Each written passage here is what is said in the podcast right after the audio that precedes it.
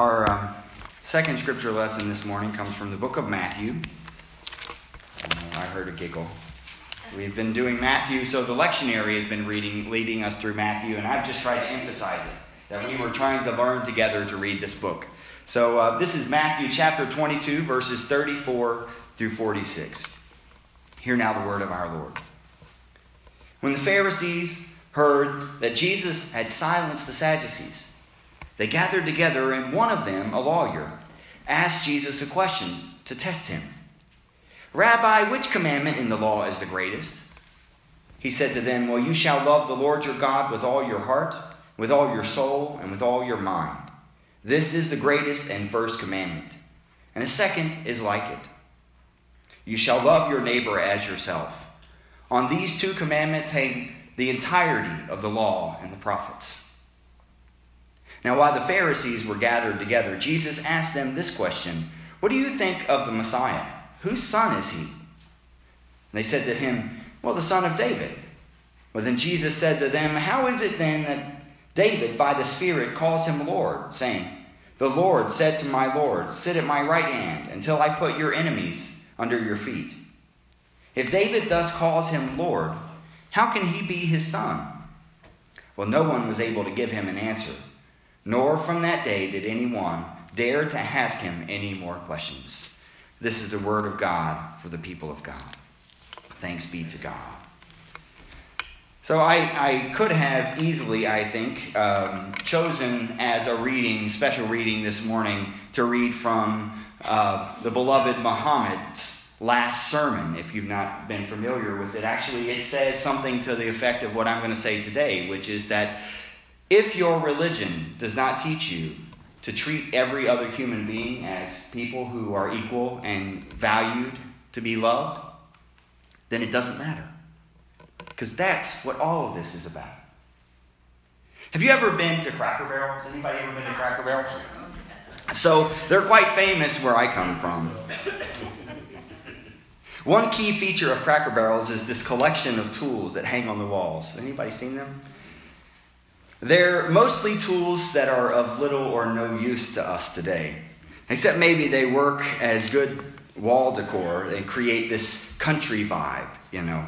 Well, my dad had a barbecue restaurant. It was called The Barn. And it too had walls that were decorated um, with all of these unused, old, hard to identify tools. And dad would often start a conversation with random customers by asking them if they could guess what a particular tool was used for. Well, we all got a big laugh one day when he explained how this cast iron tool was uh, looked like it must have been used to hang your wet shoes after a rain. Well, we all got a big laugh, and, and we knew that he had no idea what he was talking about. And see, for my dad, he thought that if it was important enough to hang on the wall or set on a shelf, then it needed a purpose. And tools are not properly called art, so tools needed to have a, a purpose. So, even a purpose if my dad had to make one up. So we took this tool off of the shelf and then we argued with him and we twisted it and we turned it and we debated all the different reasons and what markings it had and what shape it had. And later we heard from a customer who responded to my dad, no, that thing is actually called a last. it was a very common tool used by shoemakers. Anybody ever seen one? Unlike a conventional work of art, see, a tool isn't created as an end in and of itself. It may be very artistic. It may have had a lot of thought and skill put into making it, but its purpose is to allow you to do something else. That's what makes it a tool. To be a tool, see, it has to have a function, a purpose, even if we have to make one up. So the tools that we use are very important because they help us achieve a goal. If we get ready, uh, really good at using them, then we can almost forget that they're there. They become what the philosopher of science Michael Polanyi wrote. They, they become like a second part of us. He says that if we shift our focus from the tool, which is called focal awareness, to the task that we're using the tool to perform, that's called subsidiary awareness, then the tool actually functions as a part of our body. Like a good carpenter who picks up a hammer, they usually don't give much thought to the weight or the, how it feels in our hand. All of our focus is instead placing the nail in the right spot and driving it in, right? That's where we focus our attention. If we start to focus our attention instead of on the nail and on the hammer, well, yeah. So if you ever see someone who puts too much thought into the hammer, you probably want to put your hands in your pocket. It wouldn't be good to lose a fingernail or even a finger, right? So revered tools without a purpose, if we're lucky, they might become art.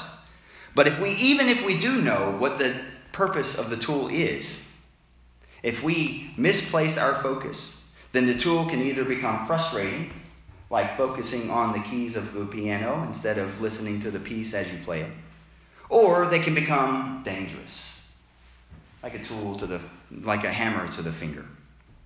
So in today's reading, Jesus continues to be interrogated by the religious elites, as we have been witnessing over the last several weeks. And thus far, Jesus has silenced the Herodians and the Sadducees. See, their tactic here, the lawyers' tactic, as they've gathered together, is to get Jesus to misplace his focus. They're trying to put his skills to the test. They want to see if Jesus is incompetent. If he maybe doesn't have a significant, a good enough understanding of the Torah. It's like they're trying to get him to prove his carpentry skills by watching him use the hammer. Swing that hammer, Jesus. Show us that what you're really made of. Do you understand how this Torah works or not? But like each of the previous situations, Jesus responds to their question by challenging them with the entire foundation of their program. In other words, I think Jesus saw their use of the Torah like one of those cracker barrel decorations. We might hang it on the wall, we might gawk at it, twist it and turn it and argue about it, but we have no idea why it exists. It's like a tool that's lost its purpose. They challenged Jesus' ability to use the Torah, but Jesus responded by showing them that they didn't even know what the Torah was used for. See, Jesus, when was asked what's the greatest commandment, he didn't get into a I know the Torah better than you dueling match. Jesus explained that the entirety of scriptures on which their religion was based was about nothing more than learning to love. To love God and to love your neighbor. Love period. Of course, Jesus wasn't saying anything new. He was simply restating an ancient Hebrew wisdom. At one point, Jesus even paraphrased a version of what the Rabbi Hillel, the elder, had said a generation before him. Was that treating each other with love, Hillel said, was the whole of the Torah, and you probably know this next phrase. The rest is commentary. The rest is commentary. And then he said, So go and study it. Treat each other with law because that's what the whole Torah is about, and the rest is commentary. So go and study it, he said. In other words, the purpose of the Torah was to teach us to love each other, which is why it's so important that we actually take our religion seriously and study it and wrestle with it and debate it. Not so that we can one up each other on our understanding, but because through it we learn how to be human together. If you want to become an expert carpenter and build the finest houses, well, you best get good at using a hammer, right? But if we want to become excellent human beings, if we want to really learn to love each other, if we want to be a part of building this beloved community together, then we best get good at studying the Torah and the teachings of Jesus. You probably knew, you might not have known, but today is Reformation Sunday. It's a special Reformation Sunday. Did anybody know that? Today we're celebrating the 500th anniversary of the Reformation. On October the 31st, back in 1517, 500 years ago, an outspoken Augustinian monk named Martin Luther decided to be a troublemaker and posted a list of 95 objections to the dominant Roman Catholic beliefs and practices of his time. Was he saying Roman Catholicism is idolatry? No. What was he doing?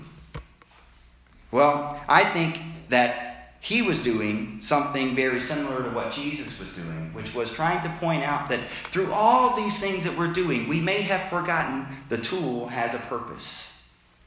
We have maybe have focused more on the tool than we did on what the tool was supposed to be about. It's not, see, that we lose our skills and no longer how, know how to use our tools. Rather, it's that we forget what they're even there for. On this Reformation Sunday, I want to remind you of something. See, God did not create human beings so that we could all become Christian. God did not create human beings so that we all could become Christian. No, God and Jesus offered us the gospel so that we could learn what it means to be fully human together. So that we could find a way to learn together what it means to love each other. So here's my prayer this morning.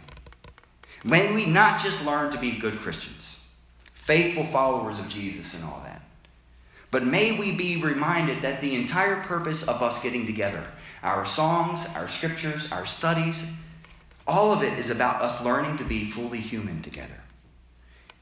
The rest is commentary. May we learn to really love each other and to give ourselves to studying this faith of ours so that we can be a part of something fantastic, so that we can be a part of building God's beloved community together. May we go and learn love, period. For on this hangs everything else.